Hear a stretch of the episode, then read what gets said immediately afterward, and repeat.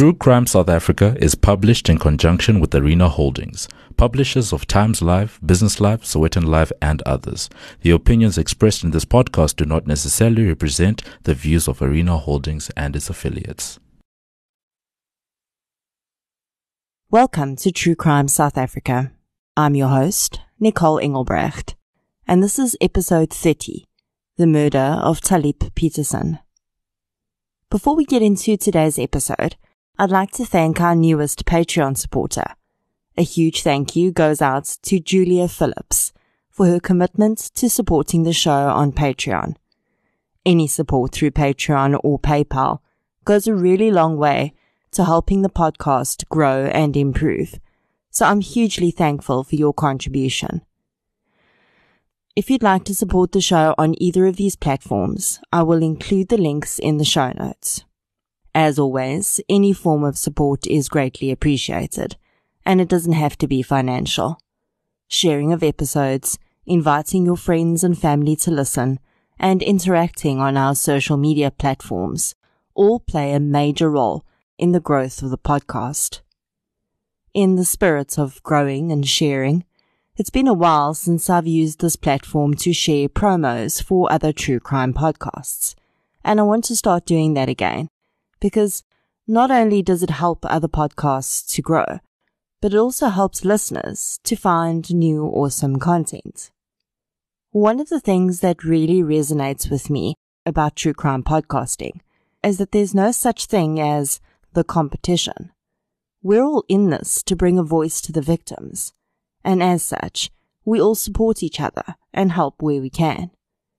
Obviously, as with any other arena, you'll find true crime podcasters who are not in this for the right reasons, but they're pretty easy to spot, and you won't find me promoting any of them on here.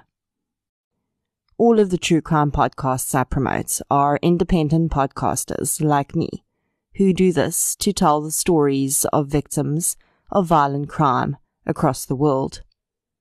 The promo I'm playing today is by the true crime podcast Murder and More. The host, Kira, is definitely one of the good guys, and she works hard to produce interesting and well-researched content. Here's Kira with her promo.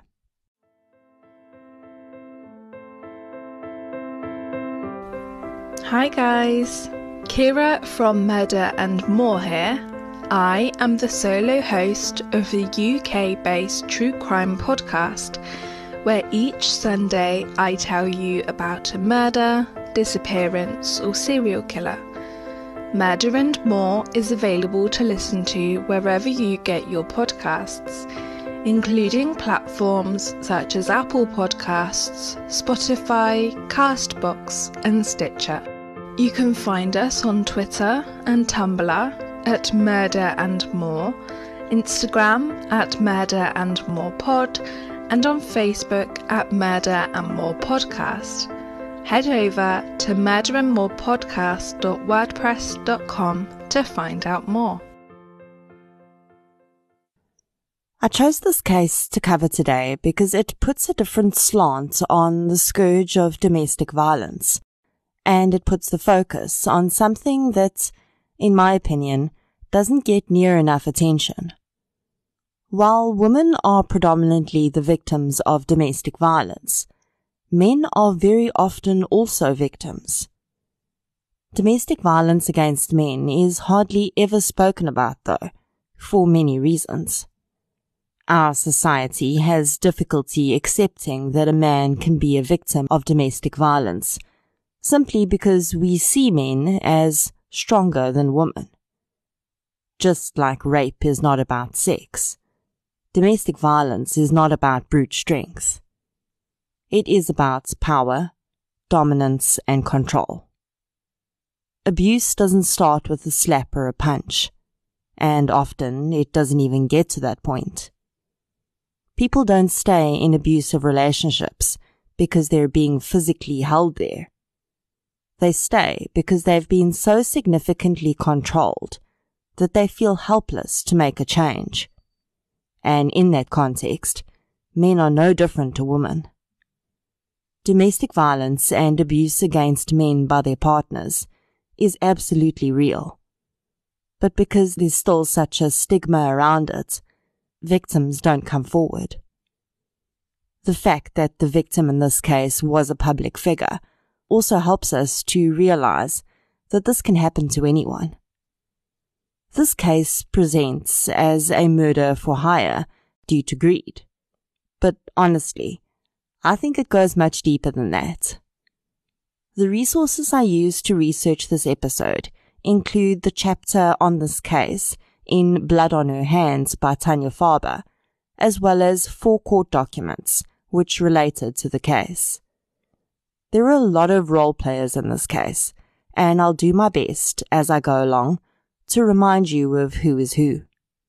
So, without further ado, let's get into Episode thirty, The Murder of Taliep Petersen. The following episode may contain sensitive material, including descriptions of violence, sexual assault, or graphic descriptions of injuries to victims. If you feel you may be triggered by such material, please consider this before accessing our content. To access trauma counseling or services, please see the helpline information on our show notes. Abdul Mutalib Peterson, known as Taliep, was born on the fifteenth of April nineteen fifty in Cape Town. His talent for music was recognized at a young age, and he performed in public for the first time at the age of six at the Cape Town Carnival. At twenty-four, he started his theatrical career by appearing in musicals including Hair, Godspell, and Jesus Christ Superstar. After studying classical guitar in the U K for a time, Taliep wrote his first musical, Carnival à la District six, which was no doubt inspired by his first public performance as a child. In the nineteen eighties, he formed a band called Sapphire, which played interpretations of traditional Cape Malay songs. By nineteen eighty-six, he had partnered up with another big name in theatre, David Kramer, and they would go on to create and produce several critically acclaimed musicals which appeared not just in South Africa, but also on New York's Broadway and London's West End. In nineteen eighty-seven, a young lady auditioned for a role in District six and caught Taliep's eye. He and Madiegah Enus would be in a relationship for a decade before they eventually married. Madiegah converted to Islam, which was Taliep's religion, and they would go on to have four children together, daughters Jawahir, Aisha, and Fatima, and a son, Asher. In the mid-nineties, Taliep's marriage to Madiegah hit a rocky patch, and a friend of hers that would often come around to the house to spend time with Madiegah suddenly started coming around when she wasn't there, and Taliep was alone. Her friend's name was Najwa Dirk. The woman, who had recently come out of her second marriage, belonged to a very wealthy family of fruit distributors. Rumour would later have it that fruit wasn't the only thing that the Dirk family was distributing. Najwa had two sons from a previous marriage, and it didn't take long for her to woo Taliep. By nineteen ninety-seven, Taliep and Madiegah were divorced, and he moved into a house in Athlone, which was owned by Najwa's family. The couple would share custody of their children with little contact other than co-parenting duties for many years. Taliep's children with Madiegah would live at the house with him and Najwa for two weeks of the month, and then spend the other two weeks of the month with their mother. As they grew older, this arrangement became more flexible, and they stayed where they wished. Najwa's two sons also lived with the couple, and her cousin lived in a flatlet on the property. Although things were not always easy for the blended family, it seemed that Taliep was satisfied with his choice, for a time. it would later emerge that the strange dynamic between the pair had started early on. They ended up getting married three times, twice in traditional religious ceremonies and once in a legal ceremony. For two of the ceremonies, none of Taliep's family were invited to attend. Taliep was an intensely private man, and much of what he had to deal with in his relationship remained a secret until after his death. Najwa refused to take on Taliep's surname, although legal documents have her named as Peterson, for her own purposes when she introduced herself, and for business deals. She was Najwa Dirk. In nineteen ninety-nine, Najwa and Taliep welcomed a daughter together, who they named Zainab.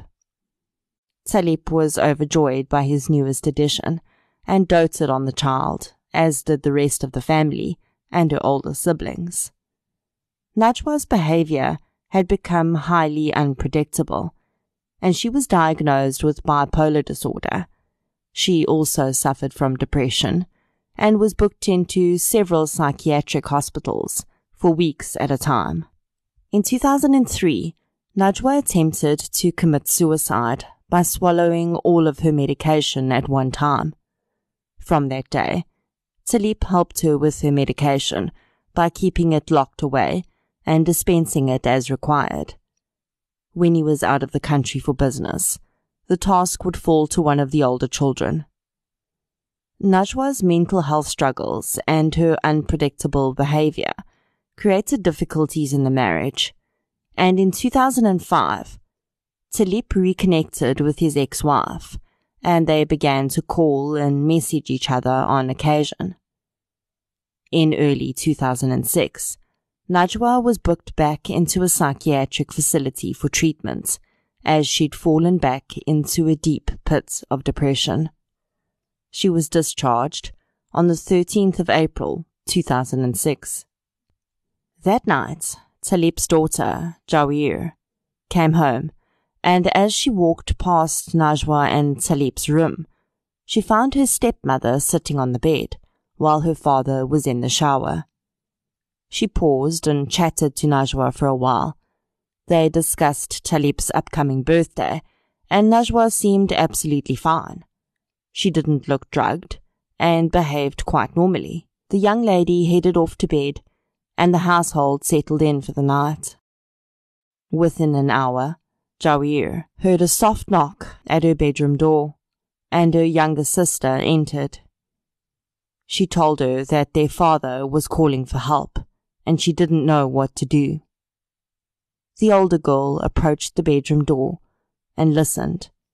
She could hear her father saying, "No, Najwa, no." She knocked and then opened the door. The room was dark except for the blue glow of the television, and she called out to her father, asking if everything was okay. He responded in a small voice that she should switch the light on, but she shouldn't freak out when she did.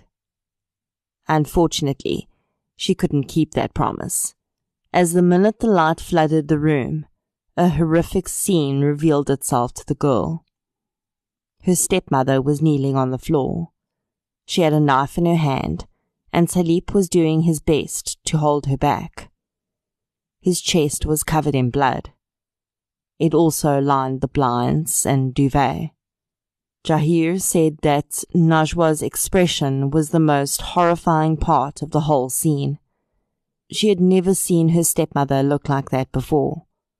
She described it as almost demonic. By then, much of the household had gathered around the scene, and Taliep handed the knife to the family's live-in domestic worker, asking her to please wash it carefully and pack it away. Taliep then arranged for Najwa to return to the psychiatric hospital for another three weeks, and he was taken for urgent medical care for his stab wounds. The incident was never reported to the police, but when Najwa returned from the psychiatric facility, things were very different in the home. Taliep's children no longer wanted to sleep overnight at their house, and if they did, they locked their doors. Every bedroom door in the household was locked at night from that point. Taliep moved into a separate bedroom, where he would sleep with their youngest daughter, Zainab, behind a locked door, and Najwa stayed in the main bedroom.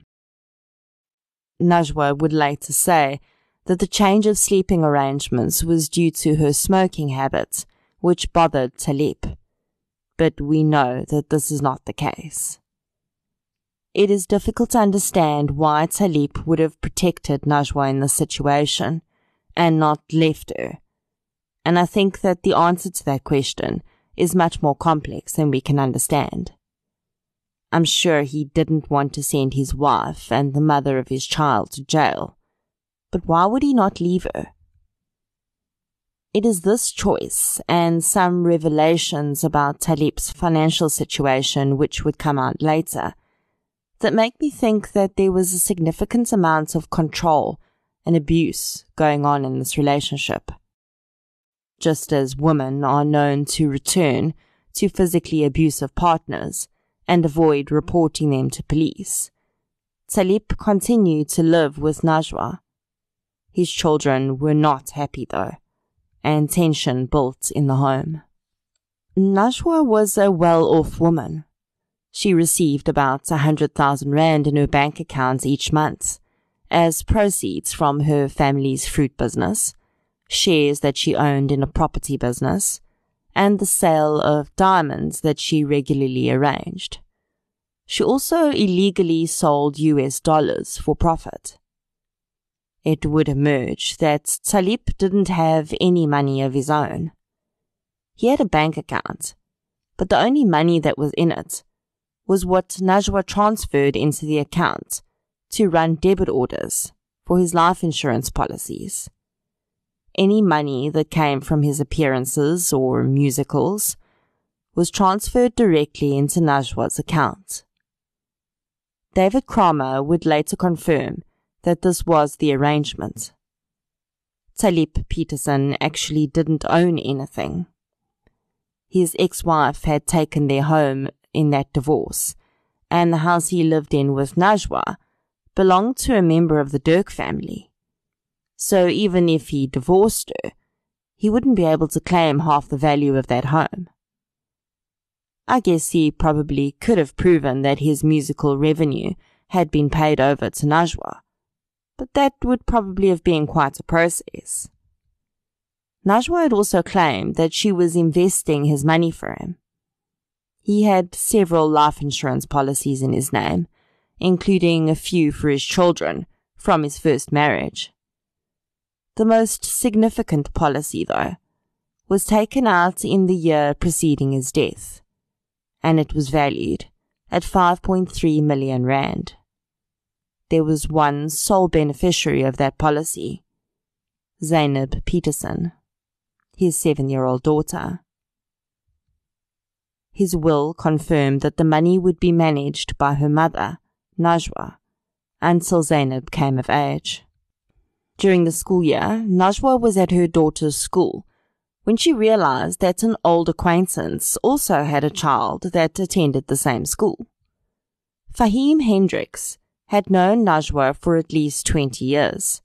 His brother had worked for Dirk Fruit, and Fahim was also still friends with one of Najwa's ex-husbands.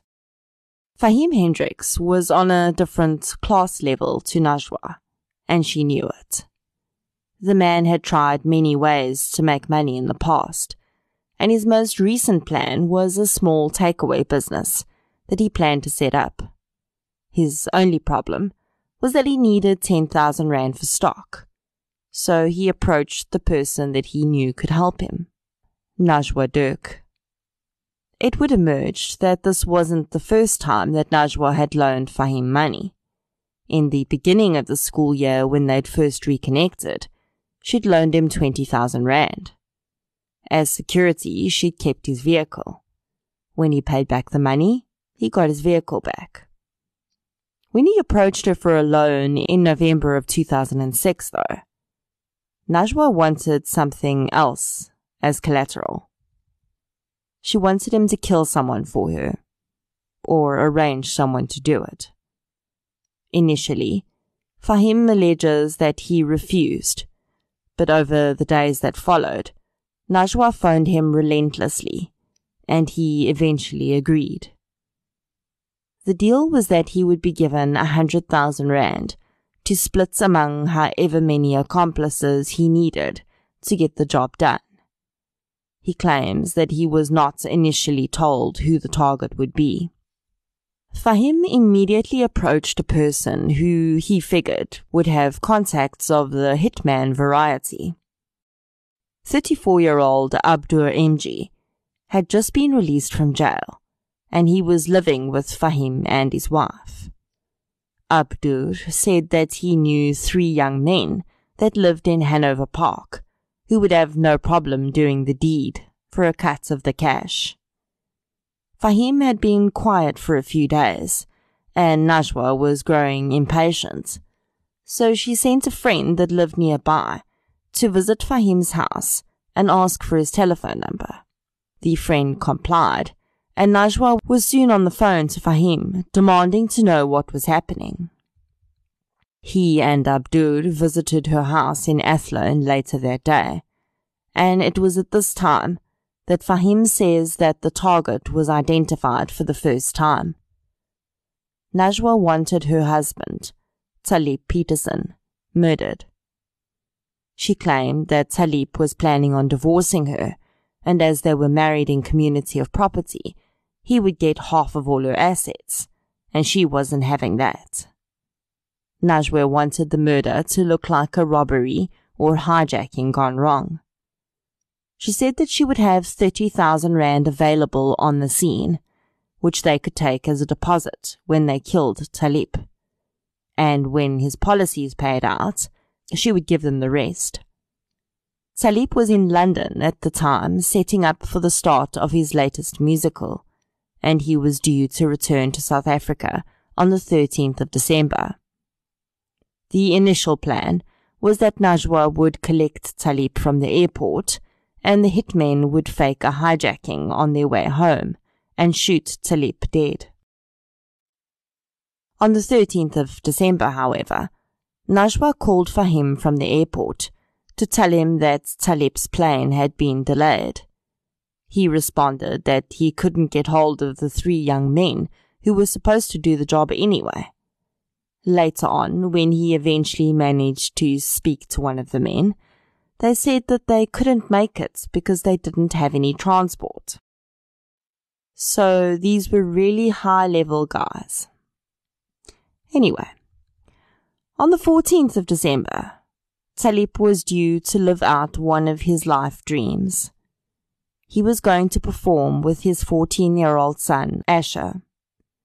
The father and son duet had been planned for a long time, so it irked Taliep when his wife said that she would be arriving late, as she was feeling ill. In reality, Najwa wasn't ill at all. She saw another opportunity to act out her plan. She phoned Fahim and told him to arrange the hitmen to wait outside the theatre, and when Taliep exited after his performance, they should kill him. So, essentially, Najwa had no problem with the fact that fourteen-year-old Asher would watch his father get gunned down, nor that he too would be in harm's way. Thankfully, Najwa's really professional gang of hitmen were also unable to get themselves together in time for this attempt, and Taliep Petersen was able to perform with his son, and he was completely unaware that he'd been given just two days reprieve. On Saturday the sixteenth of December two thousand six, Najwa's twin nieces were celebrating their birthday, and a large party was being held to celebrate the event. Najwa, Taliep and all of their children were invited, but unfortunately, Najwa was feeling ill again, and she decided not to attend. Taliep and several of the children attended, and likely still tired from his overseas trip, Taliep returned home at about ten p.m. He found Najwa laying on one of the children's beds upstairs, and they sat together and prayed for healing for her. This prayer was witnessed by Najwa's daughter-in-law, who returned home from the party with her husband, Najwa's son, and their newborn baby. The woman recalled hearing the couple's prayer echoing through the house as she'd entered. They'd tiptoed past the room and settled themselves and the baby into their own bedroom. Their prayer completed, Taliep had invited Najwa's cousin inside for tea and birthday cake, and they'd sat around the kitchen table, chatting for about an hour. At some stage, Najwa had joined them. She'd also had some cake and tea, and then told the men that she was going to turn in for the night. She went upstairs and drew a bath, placing candles around it. She then listened as Taliep came upstairs and settled into his room to watch television. She knew him well enough that she'd known he would either be watching television in his room or he would be in his studio, and that is exactly what she told Fahim to tell the men that were on their way.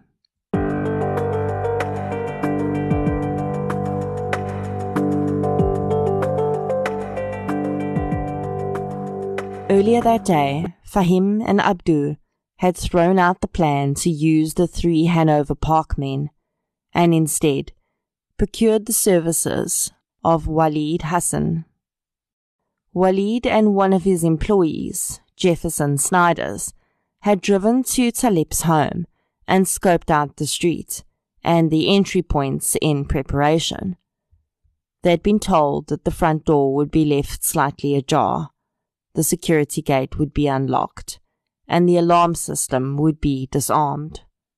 The security cameras on that side of the house would also not be working. Indeed, as Taliep went upstairs, he did not arm the alarm. The standing rule in the house was that the last person in would arm the system, and Najwa's other son was not home from the party yet. Najwa made a final call to Fahim at eleven thirty p.m. At around eleven forty p.m., two masked men burst into the room in which Taliep was watching television. Walid Hassan had a gun, and his accomplice, Jefferson Snyders, had cable ties.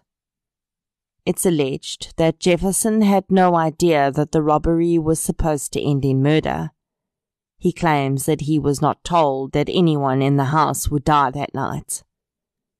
Within minutes, Taliep had his hands cable-tied and he was pushed to the ground. Walid told him that they were there to rob the house. Najwa entered the room at that point, and Taliep seemed to already know that she was involved, even though she was still trying to act like a victim. She tried to hug Taliep, and he headbutted her away. Walid responded by punching Taliep in the face, so hard that he flew backwards and blood sprayed out of his nose and mouth. If there was ever any doubt who the men were working for at that point, it was destroyed by that punch. In a bizarre display of misplaced affection, Najwa sat on the floor next to Taliep and kissed his head. She spoke to him softly as he cried. Jefferson felt that Taliep was moving around too much, so they decided to tie him up with a tablecloth. Walid held him still, while Jefferson and Najwa tied his feet. Walid then told her to take him to the safe. Inside, she had a pre-prepared bag containing twenty-seven thousand rand. Walid wanted to steal other items from the safe to make it look like a real robbery, but Najwa wasn't willing to part with any more, and instead she gave him her watch. He asked if there was anyone else in the house, and she told him that her son, his wife, and their newborn baby were in their room. Walid followed her there, and she knocked to get them to unlock the door, and Walid then burst in. Najwa started sobbing and behaving hysterically. Walid stole about two thousand rand from the couple, as well as a camera that was in the room. In a heart-stopping moment, Walid paused, gun in hand, but not pointed anywhere specific, over the newborn baby's crib. He then bent down and kissed the child on the forehead. Locking the couple and the baby in the room, Walid and Najwa proceeded back to where Taliep was tied up. Jefferson, who'd been left to care for the man, had shoved a glove in his mouth, presumably to stop him talking or screaming, but bizarrely, he was also wiping away Taliep's tears and the blood that streamed down his face. On the way back to the room, Najwa told Walid that he had gotten what he had come for, and now he had to finish the job. Walid went into a nearby room and retrieved a pillow. He told Jefferson to go and act as a lookout outside. The man, who had presumably just realized that a murder was about to be committed, was all too happy to leave. Walid folded the pillow in half and inserted the gun into the fold. He pointed it at Taliep, who, having had the glove removed from his mouth, was now rocking back and forth, repeating an Islamic prayer. Walid would later say that he hesitated to pull the trigger, and Najwa had placed her hand inside the pillow on his hand, and then a single round went off. This testimony is to be taken with a pinch of salt, because Walid is a career criminal who was trying to minimize his role in a brutal murder. He claims, though, that he's not sure if he pulled the trigger or if Najwa did. Taliep Petersen died almost instantly. A small mercy, considering the terror he would have endured in the minutes before his death. His final thoughts would likely have been of the treacherous woman who stood before him, who tried to take his life once already, and on her second attempt was about to succeed. He would likely have also been filled with fear for the safety of his seven-year-old daughter, who lay sleeping in the room next door. At that point, he would have had no idea how far Najwa would go. As her husband lay dead on the floor, Najwa Dirk had the men lock her in the room with little Zainab, who was about to wake up to a world forever changed. Najwa gave Walid and Jefferson time to escape, and then phoned several of her own family members, telling them to come quickly, as they'd been robbed, and she'd heard a gunshot. The next half an hour is a muddle of family members phoning other family members. At some stage, someone thought to phone Taliep's younger brother, who lived very close to the Athlone home. He would be the first to arrive on the scene with his son. He found his brother's dead body on the floor, and the pair proceeded to break down the two-bedroom doors behind which the occupants had been locked. A shaking and sobbing Najwa Dirk was administered a sedative by her family doctor before the detective arrived to take a statement from her. As per Islamic burial requirements, Taliep Petersen was laid to rest within twenty-four hours of his murder. On the day of his burial, Najwa Dirk was visited by Fahim Hendricks at her home. Initially, he was refused entry, as during her traditional mourning period, a Muslim woman is not allowed to see men who are not members of her family. The same friend of Najwa's who had gone to get Fahim's telephone number had been at the house that day and recognized Fahim and tried to turn him away. Najwa, though, had intervened, saying that she had to see him about money that he owed her. Money exchanged hands that day, but it wasn't from Fahim to Najwa. as her husband was just interred. Najwa paid the second instalment for his murder, forty thousand rand. Taliep's younger brother would later say that he had a very bad feeling on the night that his brother had died. He hadn't liked the way the Dirk family was behaving that night, and he felt in his gut that the incident had not simply been a robbery gone wrong. Six months would go by, though, before the truth would start to come to light. As the world mourned one of the brightest stars of South African theatre, the police were under pressure to solve this high-profile crime.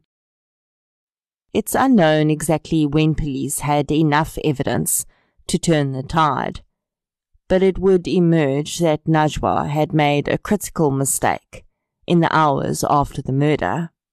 The responding officer had noted that she still had two cell phones in her possession after the robbery, one of which she had used to call her family. This was strange because the other victims in the house had been robbed of their cell phones. The officer asked Najwa for her cell phones as evidence, and she hesitated. She asked if she could just quickly take down a few numbers so that she could call people about Taliep's passing. The officer allowed it, and during this time she attempted to delete Fahim Hendricks' cell phone number from her phone. Of course, they were still able to retrieve all of her call records, which meant that she couldn't hide the fact that she'd phoned Fahim fifty-one times in the space of five days, before and after her husband's murder. When Fahim was questioned about this, he staved police off for a while by telling them that he and Najwa were in a relationship. The police knew that this would likely not be the case, though, and before long they started to put pressure on Fahim, identifying him as the weakest link. They arrested him for being in possession of an unlicensed firearm. When he was released on bail, he spoke to an attorney and mentioned that he may have information about Taliep Petersen's murder. The attorney told him to either come clean to the police or make sure that he had at least twenty thousand rand for bail if he was arrested on that charge. Fahim made contact with Najwa, and she arranged for him to collect twenty thousand rand from her father's house to ensure that if he was arrested, he spent as little time as possible under police scrutiny. In the end, Fahim decided to spill the beans, and in June two thousand seven, six months after Taliep's murder, he confessed to police, receiving immunity from prosecution, and he was placed into witness protection. Within days, Najwa Dirk, Walid Hassan, Abdur Engie, and Jefferson Snyders were arrested and charged with the murder of Taliep Petersen, as well as four other charges related to the robbery and the firearm used in the crime. All parties pleaded not guilty to the charges before them. The trial against the accused was delayed on several occasions, as Najwa Dirk moved through four different sets of counsel before finally settling on one. Her defense was that her family had indeed been a victim of robbery that night, and that Fahim must have arranged it because he knew that she had money. As for the stabbing incidents earlier that year, Najwa said that she conceded that it must have happened because people told her that it had, but she had no memory of the incident. She explained the numerous telephone calls to Fahim by saying that she was calling to remind him to pay her back the loan, because in her words, money is very important to me. Several witnesses testified that they had also taken loans from Najwa, and she had never called them to remind them about their payments, and certainly not fifty-one times in five days. During the course of Najwa's trial, Her father had a heart attack and then passed away in a car accident, and her mother suffered a stroke. In passing sentence on Najwa, the judge stated that although she had tried to present an image of a meek and mentally unstable woman, the evidence before him told a very different story. In his opinion, he felt that Najwa held a great amount of sway in her relationship. She had made herself financially superior and controlled the finances within the relationship. Interestingly, psychologists that assessed Najwa could not agree on a diagnosis of bipolar disorder for her and felt that she may have been misdiagnosed. The judge referred to this in his sentencing and said that this lingering, undiagnosed and seemingly untreatable mental health condition was used by Najwa to manipulate Taliep. Najwa Dirk was found guilty and sentenced to twenty-eight years in prison. Walid Hassan and Abdur Engie were sentenced to twenty-four years in prison. Jefferson Snyders was sentenced to ten years in prison. I did some social media digging, and I was happy to see that Taliep's children seem to be doing very well. Zainab has grown into a beautiful young woman, and she seems to have a strong relationship with her siblings. She still occasionally posts in remembrance of the day her father was taken from her, expressing her sadness that he's no longer with her, and remembering the great father that he was. I have no idea whether she still has any contact with her mother. To be honest, I don't know that that would be an easy decision to make. She already lost her father, and then she essentially lost her mother too. The performing arts community and the citizens of Cape Town, South Africa and the world deeply mourn the loss of Taliep Petersen. The former Premier of the Western Cape said that Taliep managed to, quote, capture our entire history, express our deepest pain, articulate our joy, and demonstrate our humanity through music and drama, end quote. The circumstances that brought Taliep to the end of his life could well have been straight out of a dramatic production. A scheming, murderous wife hires several initially bumbling and eventually deadly hitmen to kill her husband, presumably out of greed. That last bit might not be the entire story, though, in my opinion. As the judge alluded to in his judgment, there was a significant amount of control and manipulation in this relationship. I think that from the moment Najwa laid eyes on Taliep Petersen, she decided that she wanted to possess him. This larger-than-life personality and talent had attracted her interest, and despite him being the husband of a good friend, she set her eyes on making him hers.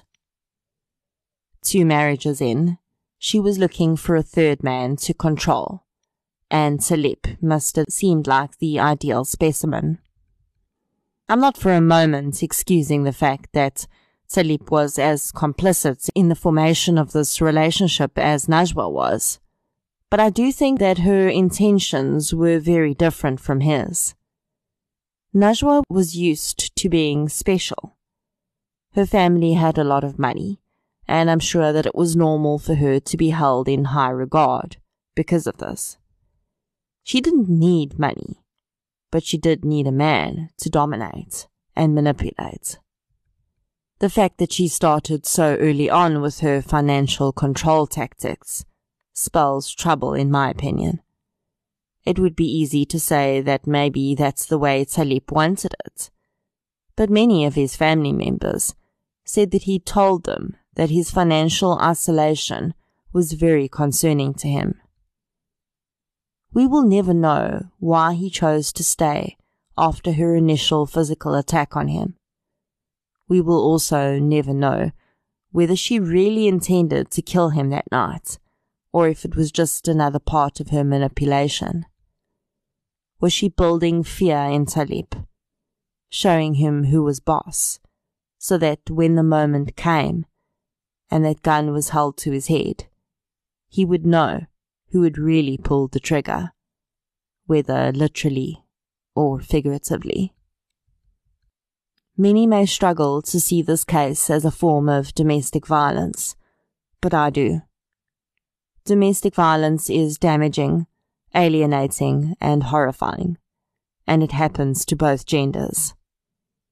We can no longer close our eyes to the fact that women are equally capable of being abusers against their domestic partners, and that many, many men are suffering in silence at this very moment.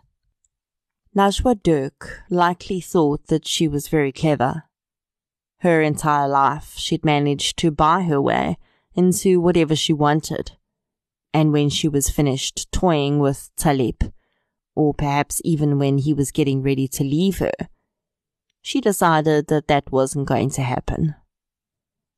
I think that the sentence handed down to her was just, but as the judge said, no sentence handed down will ever bring back the bright light that was Taliep Petersen.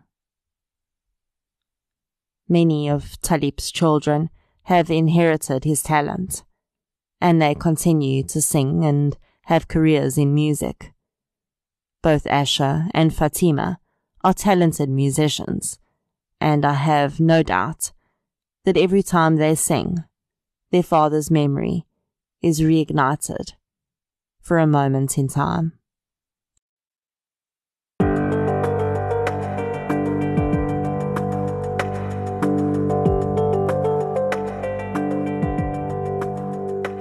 Thank you for listening to episode thirty, The Murder of Taliep Petersen. If you enjoyed this episode, please be sure to subscribe on the app that you're using to listen right now. You can also follow us on social media. We're on Facebook, Twitter, and Instagram. I'll be back next Friday with more South African true crime content. Until then, thank you for your support, and I'll chat to you soon.